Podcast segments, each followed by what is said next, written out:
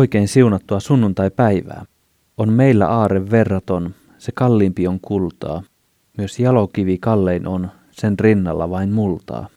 Näin suuren lahjan taivaasta me saimme omaksemme, sanansa Herra Jumala, kun antoi aarteeksemme. Näin virren 183 ensimmäinen säkeistö asettelee sanojaan. Katoavat ja katoamattomat aarteet ovat tämän pyhäpäivän otsikko. Kuinka paljon vaivaa saatamme nähdä katoavaan saavuttamiseen.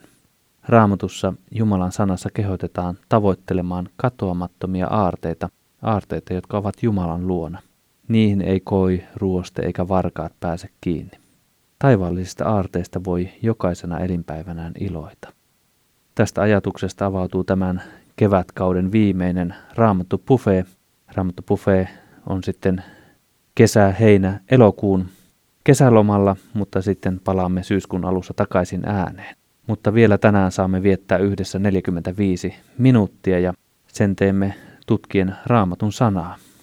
Raamattu Buffet-ohjelman tuottaa Suomen evankelisluterilainen kansanlähetys. Minun nimeni on Veijo ja tämän päivän opettaja on lähetysjohtaja Mika Tuovinen. Tervetuloa studioon. Kiitos Veijo. Kiva olla täällä. Se on hienoa, että on kiva tulla meidän ohjelmamme, yhteiseen ohjelmaan. Joo, ainakin tässä alkuvaiheessa on kiva ja usko, että loppuvaiheessa ja, ja toivotan kyllä myös sitä radion kuulajille, että, että heillä olisi myös sitä oivaltavia hyviä hetkiä Jumalan sanasta tämän ohjelman parissa. Kyllä, tätä toivomme, mutta sitten on varmasti tässä lähiaikoina reilun kuukauden päästä tässä, me olemme nyt kansanlähetyksen tiloissa täällä kansanlähetysopiston päärakennuksessa ja meillä on studio, mutta tästä studiosta avautuu ikkunasta maisema tähän lähetyskeskuksen maisemiin. Mitä täällä oikein tapahtuu heinäkuun ensimmäisenä viikonloppuna? Joo, tästä kun katson näitä kauniita kartanomaisemia, niin tuohon nousee iso tuhansien henkien teltta, jossa saamme kuulla Jumalan sanan opetusta. Siellä on hyvää musiikkia. Kannattaa netistä käydä katsomassa. Meillä on aivan erityisiä musi- musiikkivieraita. Virosta tulee ulkomaalainen vieras, piispa Joel Luhamets. Lapsille on täällä, täällä hyvä ohjelmaa ja halutaan ottaa koko perhe huomioon. Toivotaan, että Ryttylän kylä tässä Riihimään ja Hämeenlinnan välillä niin voisi olla heinäkuun ensimmäisenä viikonloppuna semmoinen Jumalan kansan yksi kisakylä, mihin on hyvä tulla. Kuuntele Jumalan, Jumalan sanaa ja viettämään aikaa yhdessä. Eli sinä puhut kansanlähetyspäivistä. Kansanlähetyspäivistä, joo, aivan, aivan niistä. Ja sinne, sinne tosiaan kaikki tervetulleet ensimmäinen vai kolmas seitsemättä. Eli kyllähän nämä tämmöiset juhlat, kesä, suuret kesäjuhlat, ne on niin erinomainen osa suomalaista, niin kuin, ihan suomalaista kulttuuria, mutta myös hengellistä kulttuuria. Ja itse ainakin, ainakin odotan joka vuosi, että pääsisi eri järjestöjen päiville käymään. Hmm, mielenkiintoista. Tämän vuoden otsikko on Uskon puolesta. Voisitko sanoa, mitä tämä avaa? Se avaa, avaa sitä, että meidät kristit on kutsuttu toimimaan uskon puolesta ihan, ihan kahdessa merkityksessä, niin kuin raamatussakin sanalla usko on kaksi merkitystä. Yksi on se uskon sisältö, mitä me uskomme. Ja meidän tulee, tulee kertoa, mikä on kristillistä uskoa, mi, mitä me haluamme itse uskoa ja, ja mitä me opetamme, eli tämä sisällöllinen asia. Mutta sitten usko-sanalla on myös toinen merkitys, se on se henkilökohtainen, ihmisen henkilökohtainen vakuuttuneisuus, sitoutuneisuus ja haluan myös vahvistaa sitä uskoa, tätä henkilökohtaista uskoa ja toiminta, toimia sen puolesta, että jokainen suomalainen voisi saada mahdollisuuden kuulla Jeesuksesta ja päästä taivaaseen. Mutta eikä vain jokainen suomalainen, vaan lähetysliikkeenä meidän näkymät on tämmöiset ihan globaalit maailmanlaajat. Kiitos Mika, avasit suuria näköaloja. Käymme ohjelmassa eteenpäin ja esittelen ennen kuin luen tämän päivän tekstin, niin ketä meillä on tänään keskustelemassa. Tervetuloa keskustelemaan Anja Kolehmainen. Kiitos. Ja Markus Korri, tervetuloa. Kiitos. Hienoa saada teidät tänne pitkästä aikaan studioon. Ja nyt päivän teksti, se löytyy Luukkaan evankelimin 16. luvusta 19 jakeesta 31 jakeeseen. Menee näin. Oli rikas mies. Hänen vaatteensa olivat purppuraa ja hienointa pellavaa, ja päivästä päivään hänen elämänsä oli pelkkää ylellisyyttä ja juhlaa. Mutta hänen porttinsa pielessä virui köyhä Lasarus, täynnä paiseita. Köyhä olisi nälkänsä halunnut syödä niitä ruokapaloja, joita rikkaan pöydältä putoili. Koiratkin tulivat siihen ja nuolivat hänen paiseitaan. Sitten köyhä kuoli, ja enkelit veivät hänet Abrahamin huomaan. Rikaskin kuoli, ja hänet haudattiin. Kun hän tuonelan tuskissa kohotti katseensa, hän näki kaukaa Abrahamin ja Lasaruksen hänen rintaansa vasten. Silloin hän huusi, Isä Abraham, armahda minua. Lähetä Lasarus tänne, että hän kastaisi sormenpäänsä veteen ja vilvoittaisi kieltäni. Näissä liekeissä on kauhea olla. Mutta Abraham sanoi, muista poikani, että sinä sait eläessäsi hyvän osan, Lasarus huonon. Nyt hän saa täällä vaivoihinsa lohdun, mutta sinä saat kärsiä tuskaa. Sitä paitsi meidän välillämme on syvä, ylitsepääsemätön kuilu, niin ettei täältä kukaan voi tulla teidän luoksenne, vaikka tahtoisikin. Eikä sieltä pääse kukaan kuilun yli meidän puolellemme. Rikas mies sanoi, Isä, minä pyydän, että lähetät hänet sitten vanhempieni taloon. Minulla on viisi veljeä.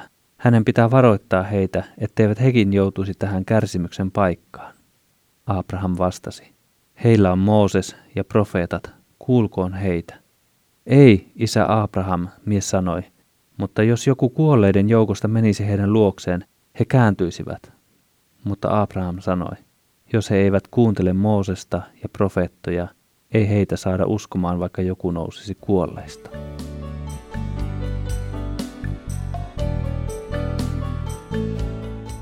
Näin päivän evankeliumiteksti Luukkaan evankeliumin 16. luvussa. Tästä jatkamme sitten musiikin viemänä kohti opetusosuutta. Niina Oström esittää kappaleen Minun aarteeni. Minun aarteeni ja esittäjä Niina Oström. Nyt Raamattu Buffet tarjoulussa pääsemme opetuksen pariin ja tänään meille Luukkaan evankeliumin 16. luvun 19 jakeesta 31 jakeeseen kohtaa avaa lähetysjohtaja Mika Tuovinen. Mika, nyt on sinun vuorosi, ole hyvä. Nostan tästä Jeesuksen tekstistä kymmenen väitettä. Ensiksi tässä todetaan, että rikkaan, mutta nimettömän miehen elämä oli loisteliasta. Rikkaan miehen portin ulkopuolelle oli parkkeerannut elämänsä eräs Lasarus. Hän oli siinä, jotta saisi rikkaalta mieheltä almuja ja ruokaa. Mutta rikkaan pöydältä ei pudonnut ainakaan niin paljon, että Lasaruksen elämä olisi voinut muuttua. Köyhän asema ei tuntunut merkitsevän rikkaalle miehelle kovin paljon. Jumala ei unohda köyhiä ja sorrettuja. Tämä kertomus muistuttaa Lasarusten olemassaolosta. Meidän on uskallettava mennä köyhien, paiseita täynnä olevien ja nälkäisten ystäväksi ja tueksi. Lasaruksia on kotimaassamme ja lähetyskentillämme. Toiseksi, tämä elämä ei ole kaikki, vaan elämä jatkuu kuoleman jälkeen. Lopulta rikas mies pääsi Lasaruksesta eroon. Lasarus kuoli. Samoin rikas kuoli, aivan kuten me kaikki kuolemme. Sekä rikas mies että Lasarus olivat tuon puoleisessa todellisuudessa tietoisessa tilassa. Elämän jatkuminen oli yllätys rikkaalle miehelle. Yllätys oli myös se, että hän huomasi olevansa tuskallisessa paikassa, kamalissa liekeissä. Hän ei ollut ottanut lainkaan huomioon kuolemaansa ja ikuisuuskohtaloaan. Hän tuli herätykseen liian myöhään, kun mitään ei ollut enää tehtävissä. Rikas mies huomasi, että myös Lasarus oli tuonpuoleisuudessa. Lasaruksella näytti olevan kaikki hyvin. Muista, että tämä maailma ei ole kaikki. Jokainen ihminen on ikuisuusolento ja meidän kaikkien elämä jatkuu ikuisesti näiden maan päällä vietettyjen vuosien jälkeen. Liian moni elää rikkaan miehen tavoin ikuisuudesta tietämättömänä tai he sulkevat tietoisesti ikuisuusasiat elämänsä ulkopuolelle heräten todellisuuteen liian myöhään. Kolmanneksi, tuon puoleisuudessa on sekä tuskan että lohdutuksen paikka. Jeesus kuvaa tässä kahta ihmistä, jotka joutuvat kuolemansa jälkeen eri paikkoihin. Raamattu selvästi opettaa sekä taivaan että kadotuksen todellisuudesta. Tässä voidaan nähdä myös opetus niin sanotusta välitilasta, jossa ihmiset odottavat lopullista tuomiotaan. Lasarus ja rikas mies eivät ole vielä taivaassa eikä vielä kadotuksessa. Kuolleet odottavat tietoisessa tilassa viimeistä tuomiota tietäen, mikä heitä odottaa tuomion jälkeen. Neljänneksi, ikuisuudessa ei enää voi valita puoltansa. Liian moni herää hengelliselle todellisuudelle ja kuoleman jälkeiselle elämälle liian myöhään. Liian moni tajuaa vasta ikuisuudessa, että kristillinen sanoma oli totta. Rikas mies olisi tuon puoleisuudessa halunnut siirtyä paremmalle puolelle, mutta se ei enää onnistunut. Maanpäällinen elämä on aika, jolloin on vastattava Jumalan pelastuskutsuun. Siksi on aika pysähtyä nyt. Kohta voi olla liian myöhäistä. Emme tiedä, milloin oma armon aikamme loppuu. Anna oma elämäsi Jeesukselle. Anna pelastaa itsesi. Viidenneksi, hätä kadotetuista sieluista heräsi liian myöhään. Vasta Tuonelassa rikas mies huolestui toisten ikuisuuskohtalosta. Hän sanoi, Isä, minä pyydän, lähetä hänet sitten vanhempieni taloon. Minulla on viisi veljeä. Hänen Lasaruksen pitäisi varoittaa heitä, etteivät hekin joutuisi tähän kärsimyksen paikkaan. Rikas mies oli valmis tekemään mitä tahansa, jotta voisi pelastaa veljensä joutumasta kuoleman jälkeen saman tuskaan. Voisitko Jumala lähettää Lasaruksen takaisin maan päälle viiden veljeni luokse varoittamaan heitä tästä paikasta? Kuudenneksi, Jumalan sana herättää uskon. Rikas mies pyysi, että Jumala herättäisi Lasaruksen kuolleista ja lähettäisi Lasaruksen varoittamaan viittä veljeään, etteivät he joutuisi kuoleman jälkeen samanlaiseen tuskaan, missä hän itse oli. Rikas mies sai vastauksen, heillä on Mooses ja profeetat, kuulkoot heitä. Jeesuksen mukaan uskoa ei synnytä se, että kuolleet heräävät eloon ja julistavat. Uskon herättää Jumalan sana tässä tapauksessa Mooseksen ja profeettojen kirjat. Vaikka tapahtuisi mitä suurimpia ihmeitä, se ei muuttaisi heidän epäuskoaan. Mutta Jumalan sanassa on yliluonnollinen voima, joka voi herättää uskon. Tämä rikas mies oli joutunut vaivan paikkaan, vaikka kuului Jumalan valitsemaan kansaan. Hänet oli ympärileikattu lapsena. Hän varmaan pyrki noudattamaan Mooseksen lakia ja oli epäilemättä hyvä kansalainen. Jeesus ei syytä häntä yhdestäkään laiminlyönnistä. Ongelma oli se, että hän ei uskonut Moosesta ja profettoja, jotka puhuivat pelastuksesta. Jos haluamme, että joku ystävämme tai läheisemme tulee uskoon, meidän on vietävä hänet evankeliumin kuuloon tai annettava hänelle sitä luettavaksi. Evankeliumissa on voima, joka herättää uskon. Seitsemänneksi, Jumala ei lähetä kuolleita, vaan eläviä julistamaan. Jumala ei lähettänyt köyhää Lasarusta takaisin maan päälle julistamaan Jumalan sanaa rikkaan miehen veljille.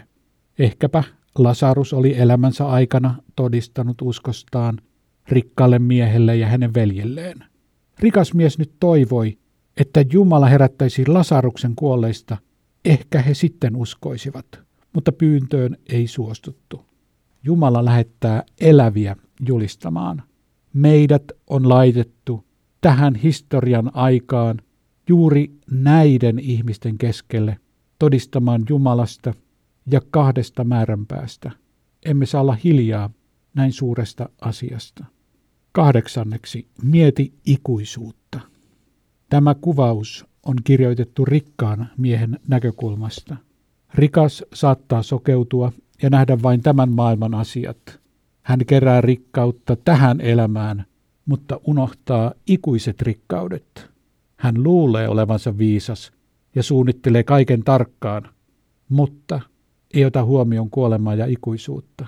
Mihin sitten joutuu kaikki se, mitä olet hankkinut? Mieti ikuista päämäärääsi. Tämä maanpäällinen elämä on lyhyt. Elämä on kuin ruoho, joka helteessä nopeasti kuivaa, ja kuin kedon kukka, joka hetken kukoistaa, mutta jonka aurinko lopulta kuivattaa. Yhdeksänneksi, Jumalan siunaukset eivät aina näy ulospäin. Lasarus pääsi paratiisiin, vaikka hänen maanpäällinen elämänsä oli kurjaa. Häntä katsoessa rapisee sellainen kristillinen julistus, jossa uskovan elämä on vain menestystä ja vaikutusvaltaa. Lasaruksen nimi viittaa hänen uskonsa, mies, jota Jumala auttaa. Hän oli kadottanut kaikki muut auttajat, mutta hänellä oli Jumala. Lasaruksen ulkoinen elämä oli suurta vaivaa, mutta hänellä saattoi vaikeuksien keskellä ja köyhyydessä olla sisäisesti rikas elämä Jumalassa. Rikas mies puolestaan eli ulkoisesti loisteliaasti, mutta häneltä puuttui hengellinen yhteys Jumalaan. Kymmenenneksi, Lasaruksen elämä muistuttaa Jeesuksesta. Jeesus oli myös kärsivä ja hyljeksitty Jumalan palvelija. Monet rikkaat ja vaikutusvaltaiset jättivät Jeesuksen porttiensa ulkopuolelle.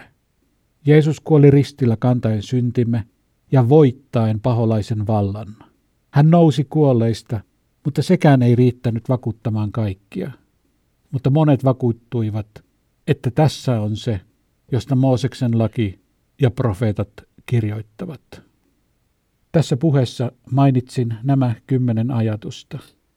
Tässä todetaan, että rikkaan, mutta nimettömän miehen elämä oli loisteliasta. Tämä elämä ei ole kaikki, vaan elämä jatkuu kuoleman jälkeen.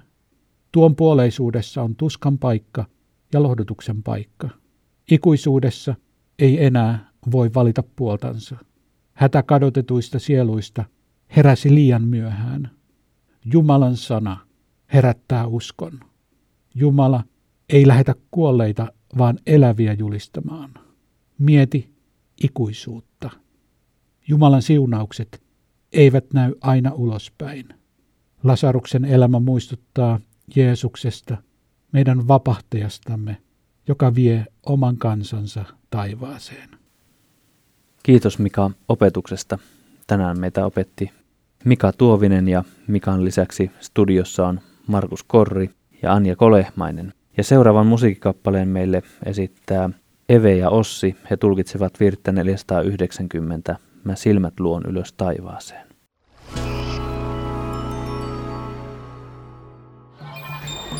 Ole suuressa tehtävässä mukana tukemalla kansanlähetyksen työtä kotimaassa ja ulkomailla. Soita numeroon 0600 190 90. Puhelun hinta on 20 euroa 45 senttiä plus PVM. Kiitos tuestasi.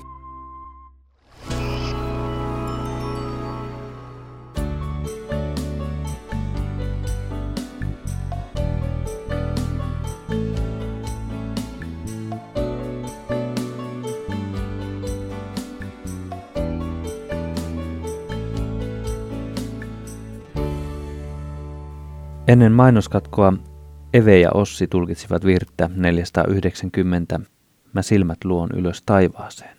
Kuuntelet Suomen evankelisluterilaisen kansanlähetyksen tuottamaa Raamattopufe-ohjelmaa. Minun nimeni on Veijo Olli. Olemme kuulleet edellä Mika Tuovisen pitämän opetuksen Luukkaan evankeliumin evankeliumitekstistä 16 luvusta ja nyt käymme siitä keskustelemaan studiossa Markus Korri ja Anja Kolehmainen keskustelemassa. Itse sanon, että oli mielenkiintoinen tapa, mikä sinulla uppoutua tähän tekstiin, tällainen opetit, mutta voisi sanoa, että tämä oli jonkin sortin analyysi, että katsottiin mitä kaikkea asioita sieltä tulee ja todella mielenkiintoiset nämä kymmenen eri näkökulmaa ja palaamisen arvoiset, mutta yksi näkökulma niistä itselleni jäi elämään kaikkein voimakkaimmin. Ehkä tuo rikkaan miehen liian myöhään herännyt hätä toisen ikuisuuskohtalosta – ensinnäkin siinä oli kaksi, että hän heräsi liian myöhään, mutta että se tällä lailla opetettuna tämä ymmärrys, että hänkin heräsi siihen, että mit, mitä kauheata kohti muut kulkea. Tämä, tämä kyllä niin puhuttelee ja sitten se oma kokemus, että itsekin aina herää hätään lähimmäisten puolesta yleensä vasta sitten, kun on jotain semmoisia impulseja ilmassa, että, että olisi syytä herätä. Mutta se tilanne on meillä päällä koko ajan, eli milloin vain meille voi tulla kutsu iäisyyteen ja asiat pitää selvittää. ajanrajan tällä puolella, niin kuin tässä opetuksessa tuli myös tämä näkökulma. Näihin ajatuksiin, tähän hätään ja se, että tämä tosiaan rikas mieskin siellä, minne joutui, niin heräsi hätään muiden puolesta. Tähän ajatukseen itse pamahdin. Mitenkä Markus ja Anja te? No tota, tässä mua ensimmäisenä kiinnostaa, kiinnostaa tämä nimi, jota Jeesus käyttää tästä, tästä tota köyhästä, köyhästä miehestä ja, ja Lasarus.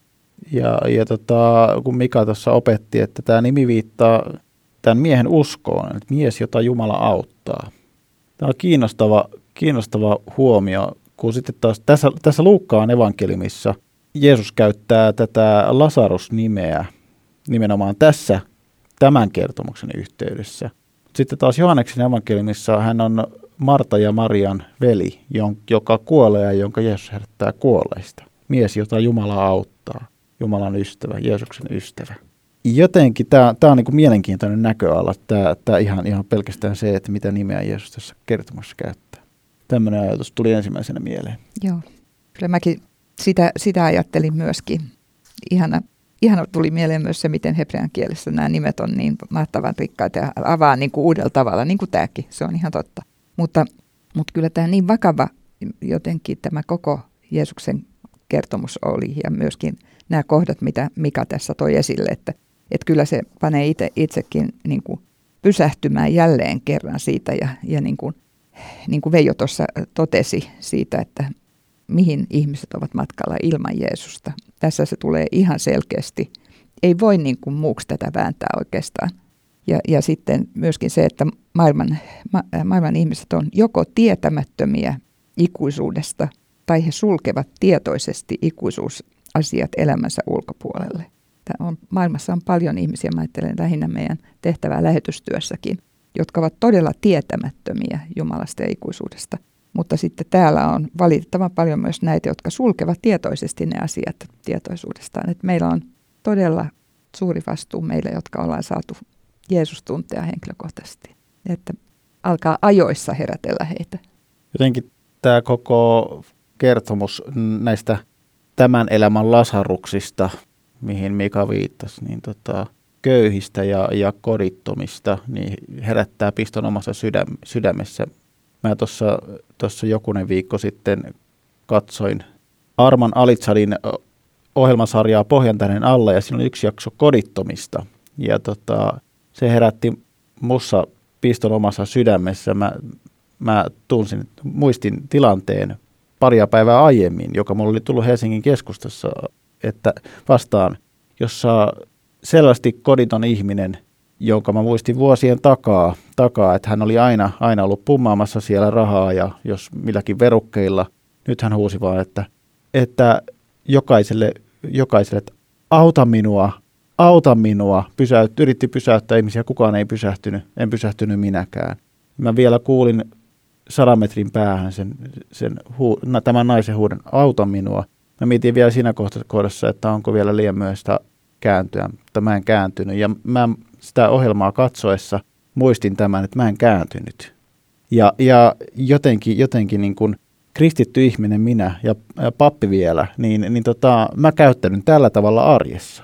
Että sitten mun oli pakko kirjoittaa tästä mun, mun reaktios, mun käyttäytymistä seurakuntalaiseen blogikirjoitus, että, että me ollaan tällaisia, tällaisia, että me ei oikeasti käyttäydytä sen meidän uskon mukaan.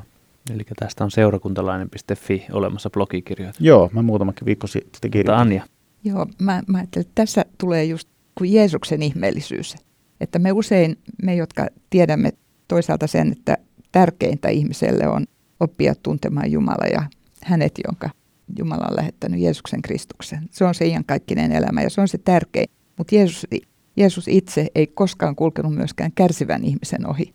Me, me ollaan usein, meidän painotus on joko tai, kun Jeesuksella se oli, että se oli molemmat, niin kuin oli tämä, mies siellä, samarialainen, joka auttoi sitä miestä, joka oli, oli ryöstetty ja, ja tämä kohta ja kaikki, että tämä vaan osoittaa, kuinka paljon me tarvitaan itse sitä Jeesuksen armoa. Mm, kyllä.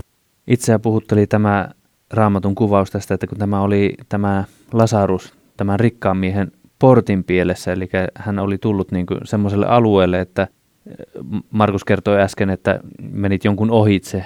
No tilanne sekin on, että siinä on tullut kohtaaminen, mutta että, että, että niin joka todellakin tuli siihen niin kuin hänen ulottuville, että hän olisi voinut ojentaa käteensä, mutta ei ojentanut. Niin tämä on jotenkin semmoinen järkyttävän puhutteleva tässä, että tavallaan niitä mahdollisuuksia, mitä Jumala on suonut, eli tämä rikkaus ei todella todennäköisesti ollut paha asia tällä rikkaalla miehellä, vaan hän olisi voinut siitä jakaa siinä tilanteessa, mutta hän ei vain tehnyt. Niin tämä jotenkin semmoinen järkyttävältä kuulostava tässä kertomuksessa. Tämä oli mun mielestä kiinnostava nosto Mikalta tämä, että Jumala ei lähetä kuolleita, vaan eläviä ihmisiä julistamaan. Ja tota, sieltä tuon puolisuudesta käsin. No siinä kohtaa nyt ei välttämättä enää voi ajatella, että ihminen on kuollut, jos, jos hän pelastuu iankaikkisuuteen, mutta, mutta tämä antaa mielenkiintoisen näköalan myös tämä, tämä ajatus tästä, että Jumala on kutsunut ennen kaikkea ne julistamaan, jotka, jotka hän on uudesti synnyttänyt eläviksi. Ja samoin tämä, että tätä aikaa varten. Eli ei ole ei ole mikään sattuma, että me eletään juuri tässä ajassa, että meillä jokaisella on se piiri ihmisiä ympärillämme, joille Jumala on meidät tarkoittanut julistamaan sitä. Mm. Niin kuin tällä rikkaalla miehellä oli Lasarus Joo. tullut tähän lähipiiriin. Sellainen puhuttelee tämän, voiko tästä puhua termillä vertaus vai pitäisikö sanoa Jeesuksen kertoma kertomus, miten tämä on, mutta se, että äkkiä ajattelee näin, kun lukee, että köyhyys on hienoa sitten sillä saa taivasosan ja rikkaudella mennään kadotukseen, mutta tässä niin kuin, ei siitä ollut kyse, vaan tämä Mika toi tämän vastaanotettu sana, että usko ratkaisi, eli kyse ei ole tässä näistä mennäänkö taivaaseen vai helvettiin, niin tästä rikkaudesta ja köyhyydestä. Tämä puhuttelee itseään tässä. Se niin kuin tuntuu, että mielessä saattaa antaa vääriä värejä rikkaudelle esimerkiksi. Mä luulen, että tässä joku viesti kuitenkin olla, on tällä, tällä että rikkaudet helposti sitoo ihmisen tässä ajassa, tähän aikaan, tähän, tähän maailmaan.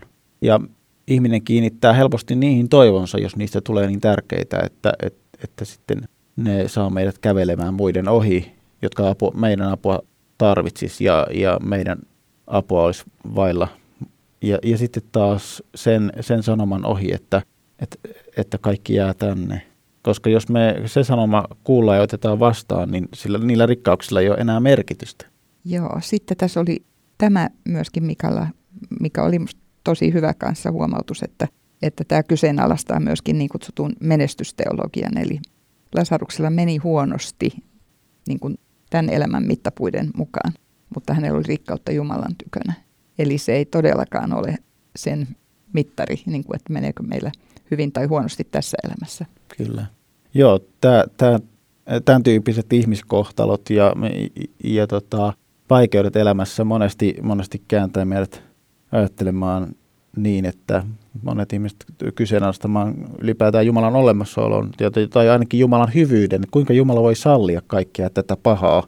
Tämä kohta yhdeksän, minkä Mika nosti, että Jumalan siunaukset eivät näy aina ulospäin ne on, ne on kätkettyinä ne Jumalan siunaukset. Niin kuin tämän Lasaruksen kohdalla ne kätkettyinä.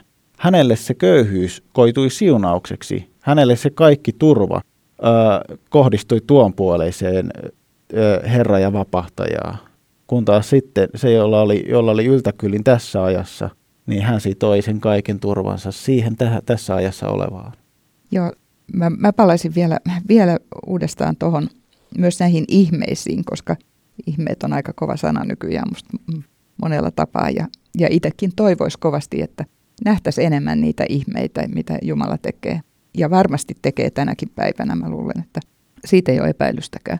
Mutta kuitenkin on niin, että, että ne ihmeet ei, ei kuitenkaan vie ketään taivaaseen. Että sen tekee tämä yliluonnollinen voima, joka on evankeliumissa. Että muistetaan aina se painopiste kuitenkin ja silloinkin, kun itse haluttaisiin niin kovasti niin kuin meidän läheisiä johtaa uskoon. Että mistä, mikä se on, joka, joka sitten lopulta tekee sen tehtävän. Se on, se on ihan vain sen pyhän hengen, kun, kun hän avaa sen Jumalan sanan heille, niin Kyllä. Niin meillekin.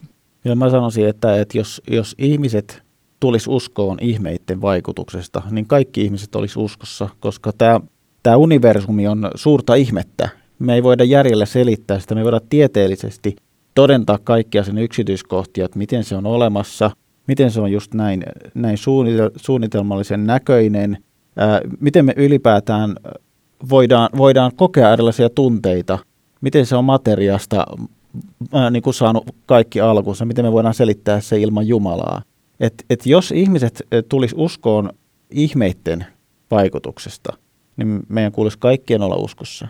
Toki esimerkiksi tilanne, jossa rukoillaan jonkun sairaan puolesta, jos hän Jumala parantaa hänet, niin hän voi luonnollisesti kysyä, että kuka minut paranti, ja sitten päästään julistamaan, että sen on tapahtunut Jeesuksen nimessä ja veressä, ja kuka tämä Jeesus on, että tällä lailla voi tapahtua, mutta pelkästään se, että näkee ihmeitä, niin ei varmaan ilman tätä sanallista julistusta, niin se voi johtaa jonnekin minne vaan. Niin kyllähän apostolitkin rukoili, että ojenna kätesi niin, että sairaat parantuvat ja ihmeitä ja merkkejä tapahtuu sinun pyhän poikasi Jeesuksen nimen kautta. Että kyllä me saadaan rukoilla niitä varmaan. Hmm.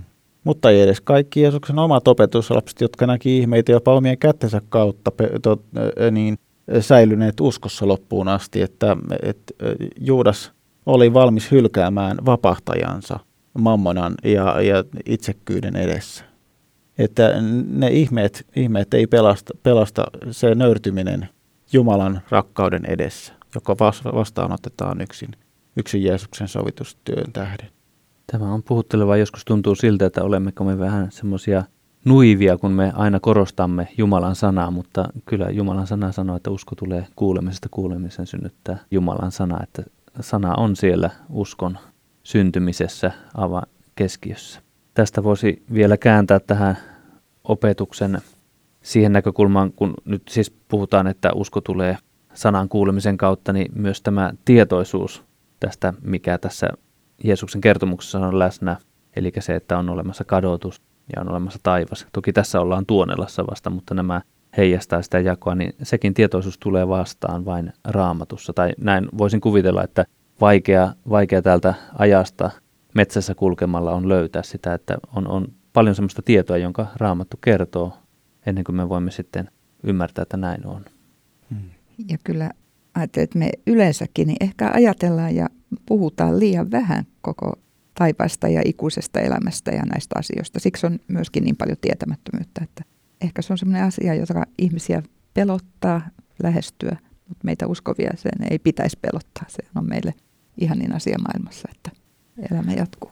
Jännä juttu tämän kertomuksen äärellä tulee sellainen, että okei, että siinä, siinä tämä kauhea kohtalo herätti, herätti niin kuin huolen näistä muiden kohtalosta, mutta sitten jollakin lailla ainakin tässä opetuksen ääressä tuli semmoinen, että mutta olennaista on se, että eläessä me otamme vastaan Jumalan sanan ja uskomme sen. Eli toki se, että kadotus on olemassa, vetää meitä tutustumaan onko muuta olemassa Jumalan sanaan, mutta että loppujen lopuksi Jumalan sana on se, joka herättää uskon, ei se, että on kauhea pelko jostakin. Tai en tiedä, ylitulkitsenko, mutta tällainen ajatelma itselle tulee tämän tekstin äärellä. Pelko voi tietysti ajaa parha, parhaassa tapauksessa karitsaveren suojiin. Eli, eli, eli se on se turva, mikä meillä on.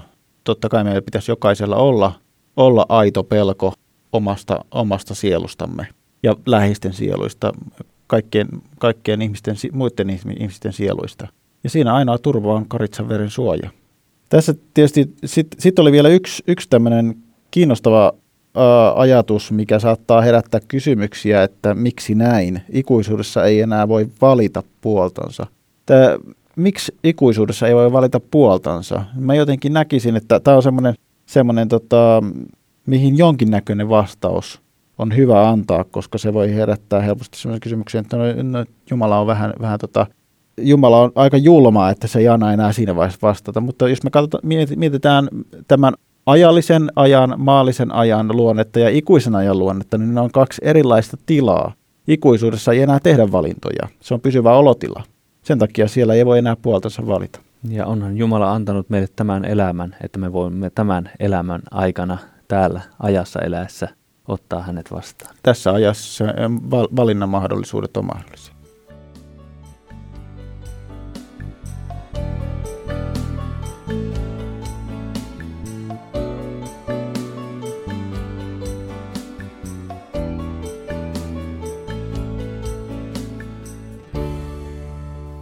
Tähän täytyy keskustelun mahdollisuudet päättää ja meidän antaa Mika sinulle aikaa vielä tähän ohjelman lopuksi. Mihin haluat vielä tähdentää tai miten palautat tämän kaiken ennalle? Minulle tässä Raamatun kohdassa oikeastaan aina ollut kaikkein koskettavimmat sanat, ne joita en tuossa puheessani maininnut. Minulla on viisi veljiä. Minulla on viisi veljiä. Itse olen, olen sisarussarjan viimeinen kuudes lapsia. Tosin siellä on veljiä ja siskoja. Mutta jotenkin tämä ajatus puhuttelee minua ja toivottavasti jokaista, jolla on lapsia, vanhempia, sisaruksia tai muita, että me pohdimme jo nyt sitä, että kuinka he voisivat kerran olla taivaassa. Ja, ja tärkeää on, että yritämme viedä heille evankeliumia ja se mitä kaikki voimme tehdä on rukoilla omien läheistemme puolesta. Ja kyllähän tässä niin kuin, tällä miehellä on oikea ajatus siitä, että Jumala haluaa pelastaa perhekuntia, niin kuin Raamattukin sanoo. Ja, ja hän haluaisi, että koko hänen perheensä, kaikki veljet ja ilmeisesti myös heidän perheensä olisi, olisi kerran, kerran taivaassa. Ja jotenkin me ollaan tehty uskosta myös suomalaisessa ja eurooppalaisessa kulttuurissa henkilökohta. Se on henkilökohtainen asia, mutta, mutta samalla semmoinen, että se ei kuulu muille kuin, kuin minulle. Ja, ja toivoisin, että me kristityt voitaisiin alkaa enemmän rukoilemaan omien perheittemme, sukulaistemme, lastemme, lastenlastemme puolesta ja että he kerran olisivat kaikki taivaassa. Jotenkin tuntuu, että meillä on lupaa ja me saamme sanoa läheisillemme, että me haluaisimme, että me kaikki olisimme todellakin kerran taivaassa. Mun mielestä tätä ehkä pitäisi olla enemmänkin. Ja se kuvaisi, olisi hyvä tapa myös todistaa ja osoittaa sitä rakkautta, että mä rakastan sua lapseni, veljeni, äitini, isäni, serkkuni, naapurini niin paljon, että olisi hienoa, että ollaan yhdessä taivaassa ja tuetaan toistemme matkaa sinne, että anna, anna elämäsi vapahtajalle, sillä se on hienointa, mitä elämässä voi olla seurata Jeesusta. Kiitos Mika. Voisitko vielä rukoilla meille rohkeutta, kun me käymme nyt raamattopuffeessa kesätauolle, että me voisimme kesällä näin toimia? Joo, ja että kesä olisi semmoista leikkuun aikaa kaiken Kyllä. puolin. Isä, tuomme sinun eteesi kaikki sukulaisemme, veljemme, siskomme, vanhempaamme, lapsemme, lasten lapsemme. Herra, me rukoilemme sitä, että kun sinä olet meidät pelastanut, niin voisit pelastaa myös meidän läheiset ihmiset. Vetoamme siihen raamatun lupaukseen. Usko Herran Jeesukseen, niin sinä pelastut ja myös sinun perhekuntasi. Herra, anna kaikille radiokuulijoille, heidän perheisiinsä, sukuihinsa tämä siunaus, että me pelastuisi vain yksittäisinä ihmisinä, me itse, vaan meidän perheemme ja meidän sukumme. Herra, anna herätyksen ajat Suomeen, jossa kokonaiset suvut ja perheet kääntyvät sinun puoleesi ja kodeista tulee Jumalan palveluspaikkoja, jossa ylistetään ja sinun nimeäsi. Amen.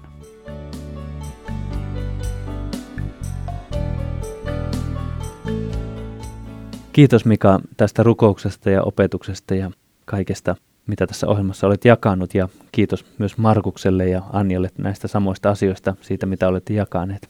Tästä uskosta meillä on paljon jaettavaa ja nyt on sinulle, rakas kuulijamme, sanottava, että olemme vetäytymässä tästä sitten kesätauolle ja tulemme takaisin ääneen sitten syyskuun alussa. Haluan muistuttaa, että avaimia.net-sivulta edelleenkin kesäaikaankin löydät paljon kuultavaa ja siellä joitakin sunnuntaipäivinä joitakin raamattupuhe-ohjelmia uusitaan avaimien.net-kanavan kautta, mutta nyt jäämme tähän rukouksen varaan ja kuljemme kesään ja tähän päättyy raamattupufe-tarjoilu tältä erää. Ole siunattu, ajattele ikuisuutta, kerää katoamattomia aarteita sinne. Syksyllä jatketaan kuulemisiin.